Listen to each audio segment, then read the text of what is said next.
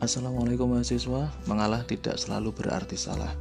Kadang-kadang kita harus mengalah untuk bisa mencapai maslahah. Ketika Rasulullah Shallallahu Alaihi Wasallam berada di Hudaybiyah dan mengadakan perjanjian dengan pihak kafir Quraisy yang saat itu diwakili oleh Suhail bin Amr, Rasulullah Shallallahu Alaihi Wasallam dengan legowo mau menerima tuntutan Suhail bin Amr untuk menghilangkan kata Rasulullah dalam perjanjian yang mereka adakan. Saat itu orang-orang muslim sebagian yang merasa kecewa dengan apa yang dilakukan oleh Rasulullah karena Rasulullah memang benarlah seorang utusan Allah, seorang Rasulullah. Maka mereka berpendapat bahwa menanggalkan gelar Rasulullah dalam perjanjian itu bukanlah pilihan yang baik. Tetapi Rasulullah tetap mengikuti apa yang diinginkan oleh pihak kafir Quraisy dengan hanya menuliskan nama Muhammad bin Abdullah tanpa embel-embel gelar Rasulullah. Tetapi yang jelas bahwa walaupun Rasulullah tidak menuliskan gelar Rasulullah dalam perjanjian itu, beliau tetaplah sebenar-benarnya utusan Allah.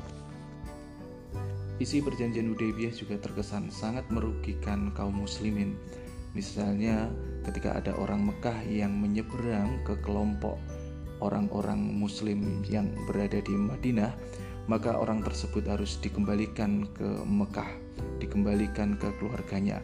Sementara apabila ada orang Madinah yang menyeberang atau murtad kembali ke kelompok orang-orang kafir Quraisy di Mekah, maka dia tidak perlu dikembalikan ke orang-orang muslim yang ada di Madinah. Dan hal-hal seperti inilah yang membuat kaum muslimin merasa kecewa dengan sikap yang diambil oleh Rasulullah untuk menyetujui perjanjian ini. Tetapi kerelaan Rasulullah untuk mau mengalah, untuk mau menyetujui perjanjian yang seakan-akan merugikan itu ternyata merupakan pilihan yang tepat karena perjanjian Hudaybiyah inilah yang dianggap oleh para ulama sebagai titik kemenangan besar umat Islam sebagai awal terjadinya penaklukan kota Mekah, pembukaan kota Mekah yang kita kenal sebagai Fathu Mekah. Rasulullah Shallallahu Alaihi Wasallam adalah sosok yang senantiasa mengupayakan kebaikan bersama, baik ketika beliau berada pada posisi yang kuat maupun beliau pada posisi yang lemah, ketika umat Muslim masih menjadi minoritas maupun setelah umat Muslim menjadi mayoritas. Dalam perjalanan bangsa Indonesia, sikap legowo untuk mau menerima milik atau gagasan orang lain, sekalipun itu berasal dari kelompok minoritas, juga merupakan kunci berhasilnya bangsa Indonesia merawat kemajemukan menjadi aset untuk melahirkan kebaikan-kebaikan. Franz Magnisusino mengatakan bahwa setidak-tidaknya ada dua kejadian penting dalam sejarah perjalanan bangsa Indonesia yang dapat dijadikan acuan menuju kedewasaan berbangsa dan bernegara. Yang pertama adalah pada peristiwa Sumpah Pemuda. Saat itu pemuda-pemuda Yong Jawa memiliki kerelaan hati sebagai kelompok minoritas tetapi mau menerima bahasa Melayu sebagai bahasa persatuan. Mereka tidak ngeyel untuk menjadikan bahasa Jawa sebagai bahasa persatuan di Indonesia. Yang kedua adalah kesediaan kelompok nasionalis religius, kelompok nasionalis Islam dalam persidangan BPU PKI tahun 1945 kaum nasionalis Islam mau menerima kelima sila dalam Pancasila sebagai dasar negara dan mereka tidak menuntut tempat khusus bagi umat Islam dalam konstitusi negara. Padahal mereka mewakili kelompok dominan yang bisa saja sebenarnya mereka menekan forum menekan majelis saat itu untuk bisa memasukkan ide-ide Islam untuk bisa menjadikan Islam sebagai falsafah negara Sehari setelah kemerdekaan atau pada tanggal 18 Agustus 1945, komitmen kebangsaan umat Islam benar-benar diuji dan mereka lulus menjalaninya. Kala itu Muhammad Hatta berinisiatif mengundang sejumlah tokoh Islam untuk bersama-sama merumuskan kembali butir sila pertama Pancasila yang sempat menjadi polemik di kalangan umat Islam yaitu ketuhanan dengan kewajiban menjalankan syariat Islam bagi pemeluknya. Di antara tokoh yang hadir saat itu adalah Ketua Muhammadiyah Ki Bagus Hadi Kusuma yang didampingi Muhammad Hasan dan Kahar Muzakir. Ketiga tokoh Muhammadiyah inilah yang menjadi inisiator menyelesaikan kontroversi sila pertama sehingga lahirlah kesepakatan yang menjadi solusi bersama yang bisa diterima oleh semua pihak yaitu dengan menghapuskan sebagian kata pada sila pertama dengan hanya meninggalkan kalimat ketuhanan yang Maha Esa. Pancasila merupakan wujud bagaimana bangsa Indonesia saling bisa merelakan keinginan-keinginan pribadi atau kelompoknya untuk mau mengambil konsensus kesepakatan agar tetap bisa hidup bersama berdampingan sebagai satu bangsa yaitu bangsa Indonesia. Pancasila terdiri dari dua kata, panca berarti lima dan sila berarti dasar. Secara harfiah, Pancasila memiliki pengertian dasar yang memiliki lima unsur. Nah, banyak ahli menyimpulkan bahwa Pancasila adalah cerminan dari perjalanan budaya dan karakter bangsa Indonesia yang sudah berlangsung lama, berabad-abad sebelum adanya proklamasi Republik Indonesia. Pancasila bukan sesuatu yang asing atau sesuatu yang baru.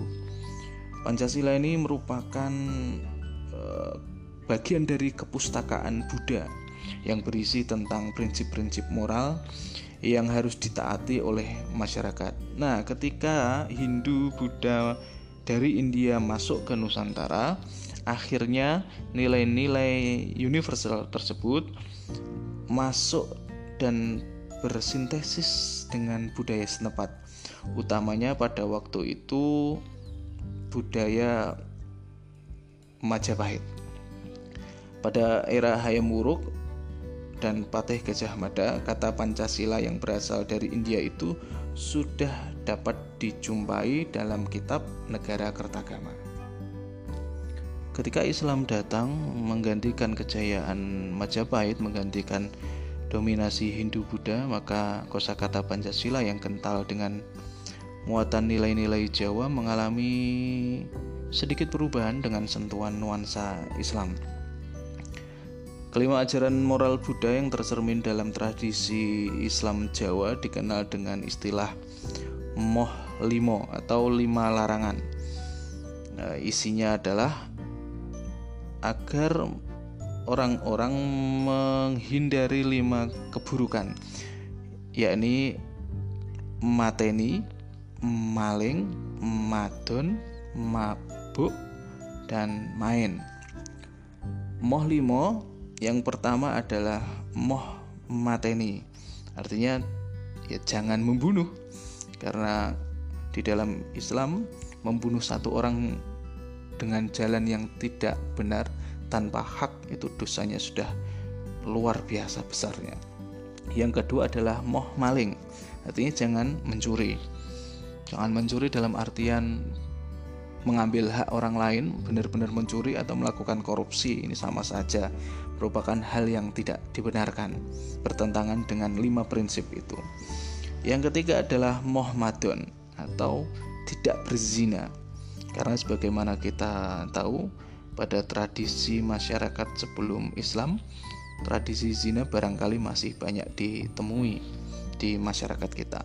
Yang keempat adalah moh mabuk artinya adalah tidak meminum minuman keras termasuk juga tidak mengonsumsi candu ataupun hal-hal yang sifatnya memabukkan Yang terakhir adalah moh main atau tidak mau berjudi. Nah, kelima larangan ini tidak lain merupakan contoh norma-norma sosial yang berlaku pada zamannya. Jika dilanggar, maka bisa menimbulkan kekacauan sosial. Atau setidaknya terjadi pelanggaran hak asasi yang membuat masalah di masyarakat. Di masa kemerdekaan, Pancasila merupakan wujud nyata bagaimana para founding fathers kita, para pendiri bangsa ini berusaha untuk menggali falsafah yang benar-benar dari bangsa kita, menggali pemikiran ideologis yang memiliki akar yang kuat dari tradisi bangsa Indonesia, bukan hanya mengekor dari dua pemikiran ideologis yang berkembang saat itu, yaitu liberalisme dan komunisme. Pancasila ini bahkan bisa dikatakan mensintesis atau mengakurkan pemikiran-pemikiran dalam Declaration of American Independence atau ideologi demokrasi kapitalis dengan manifesto komunis yang merepresentasikan ideologi komunis. Nah, jadi kita berada di timbangan yang tengah-tengah antara liberalisme dan komunisme. Pada mulanya dalam sidang BPUPKI salah seorang peserta sidang yakni Dr. Rajiman Widyodiningrat melontarkan gagasan tentang rumusan sebuah dasar negara bagi Indonesia. Nah, maka pada tanggal 29 Mei 1945 Muhammad Yamin dalam pidatonya mengusulkan pemikiran tentang dasar negara yang mencerminkan lima asas dasar negara Indonesia merdeka. Kelima asas yang diusulkan Muhammad Yamin inilah yang kemudian menjadi cikal bakal Pancasila yang kita kenal saat ini. Lima asas yang diusulkan Muhammad Yamin adalah peri kebangsaan, peri kemanusiaan, peri ketuhanan, peri kerakyatan, dan kesejahteraan rakyat. Sehari setelah Muhammad Yamin menyampaikan gagasannya, giliran Soekarno juga menyampaikan ide-idenya. Dilanjutkan tiga minggu kemudian ada panitia sembilan yang menyusun sebuah piagam yang kemudian kita kenal dengan sebutan piagam Jakarta. Isi dari piagam Jakarta adalah sama sebagaimana Pancasila yang kita kenal saat ini kecuali di sila pertama. Sila pertama masih berbunyi ketuhanan dengan kewajiban menjalankan syariat Islam bagi pemeluk-pemeluknya. Sementara sila kedua sampai sila kelima sama seperti yang kita kenal kemanusiaan yang adil dan beradab, persatuan Indonesia, kerakyatan yang dipimpin oleh hikmat kebijaksanaan dalam permusyawaratan perwakilan, dan keadilan sosial bagi seluruh rakyat Indonesia. Cerita berlanjut dengan seperti yang saya sampaikan sebelumnya bahwa pada tanggal 18 Agustus 1945 Muhammad Hatta memiliki inisiatif untuk mengundang sejumlah tokoh Islam untuk bersama-sama merumuskan kembali sila pertama. Salah satu dari anggota panitia 9 yaitu Mr. A. Amaramis merupakan seseorang yang tidak beragama Islam dan tentu keberadaannya merupakan representasi keragaman agama yang ada di Indonesia yang juga harus diperhatikan hak-haknya. Maka pada akhirnya sila pertama diubah dengan menghilangkan kata dengan kewajiban menjalankan syariat Islam bagi pemeluk-pemeluknya diganti dengan ketuhanan yang Maha Esa. Dengan adanya kesepakatan dan kerelaan dari semua kelompok yang terlibat dalam perumusan Pancasila, maka pada tanggal 18 Agustus 1945 lahirlah Pancasila yang sama seperti yang kita kenal saat ini Meski demikian, sebenarnya perjalanan Pancasila belum berakhir di sana. Pada masa Konstitusi Republik Indonesia Serikat atau RIS yang berlaku sejak 29 Desember 1945 hingga 17 Agustus 1950 rumusan Pancasila sempat berubah menjadi satu ketuhanan yang Maha Esa dua peri kemanusiaan tiga kebangsaan empat kerakyatan dan lima keadilan sosial.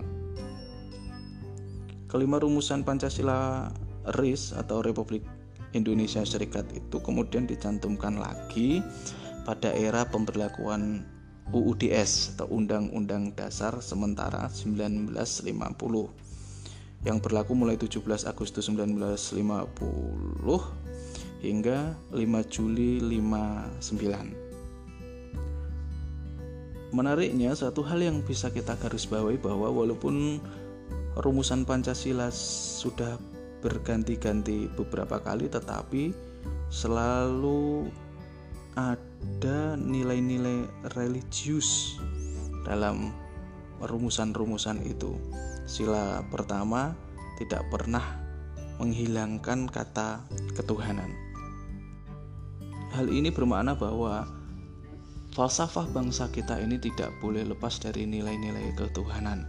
Pancasila dari sila pertama hingga sila kelima hendaklah senantiasa diliputi dengan menjaga nilai-nilai ketuhanan. Misalnya kemanusiaan yang adil dan beradab ini adalah kemanusiaan yang adil dan beradab berdasarkan ketuhanan yang Maha Esa. Demikian halnya juga sila ketiga, keempat, dan kelima. Dalam perjalanannya Pancasila sudah mengalami banyak perubahan dan tantangan barangkali. Di masa Orde Baru, Pancasila senantiasa disuarakan dengan berbagai program-program. Tetapi sebagian tokoh juga menyampaikan bahwa sebenarnya Orde Baru ini walaupun mereka banyak menyuarakan jargon-jargon tentang Pancasila, mereka sering sekali menyampaikan isi-isi Pancasila dalam setiap pidato-pidato kenegaraan tetapi nirmakna. Karena apa yang tercermin dalam pemerintahan di masa Orde Baru berkebalikan atau tidak bersesuaian dengan nilai-nilai yang diperjuangkan dalam Pancasila. Maka hal ini berlaku hingga sekarang sebenarnya bahwa tidak semua orang yang gemar mengucapkan saya Pancasila merupakan orang yang benar-benar menghayati dan menjalankan nilai-nilai Pancasila. Dalam bukunya Ubaidillah dan Abdul Razak disampaikan bahwa saking apa ya? Saking masyarakat itu menganggap bahwa tafsir Pancasila ala Orde Baru dianggap manipulatif, maka di masa setelah Orde Baru jatuh di masa-masa awal reformasi orang itu jadi seakan-akan meninggalkan Pancasila karena dianggap gagal. Maka di masa-masa reformasi tahun 1998 itu Pancasila seakan-akan hilang dari ruang publik. Jika di masa Orde Baru banyak orang menyebut Pancasila, Pancasila, Pancasila, maka di masa-masa awal reformasi orang jadi tidak lagi melakukan hal itu. Dan nampaknya di beberapa masa terakhir ini tren untuk menggaungkan kembali Pancasila sebagai dasar negara menguat kembali. Kita sekarang menjadi lebih sering ya mendengarkan jargon-jargon saya Pancasila eh, itu di ruang-ruang publik. Tapi kita berharap bahwa apa yang terjadi, fenomena sekarang yang terjadi di masyarakat dengan banyaknya jargon-jargon Pancasila itu tidak sekedar kata-kata tetapi bisa benar-benar teraktualisasi, terwujud nyata dalam perilaku kehidupan berbangsa dan bernegara. Untuk itulah Pancasila harusnya direaktualisasi. Model penafsiran tunggal ala Orde Baru terhadap Pancasila itu merupakan hal yang tidak baik bagi bangsa dan negara kita. Pancasila hendaknya menjadi sesuatu yang bisa ditafsirkan secara terbuka. Pancasila adalah konsensus, adalah milik bersama bangsa Indonesia, bukan milik sekelompok orang saja. Pancasila bukan warisan Soekarno atau bukan warisan Yamin atau bukan warisan Muhammad Hatta. Ini adalah milik bersama, milik seluruh bangsa Indonesia, maka hendaknya Pancasila harus selalu diposisikan sebagai sesuatu yang terbuka sepanjang masa untuk ditafsirkan dan dimaknai sepanjang situasi yang terus berubah. Asalkan tafsir itu tidak bertentangan dengan nilai-nilai universal. Tidaklah wajar jika tafsir atas Pancasila hanya dimonopoli oleh segelintir individu atau sekelompok masyarakat. Jika hal itu terulang kembali, maka ketidakpuasan bahkan keterasingan warga negara terhadap dasar negara Pancasila bisa saja atau bahkan niscaya akan terjadi kembali. Nah, ngomong-ngomong, apakah kamu juga termasuk kelompok yang gemar menyuarakan saya Pancasila dan NKRI harga mati di media sosial? Hmm. hmm.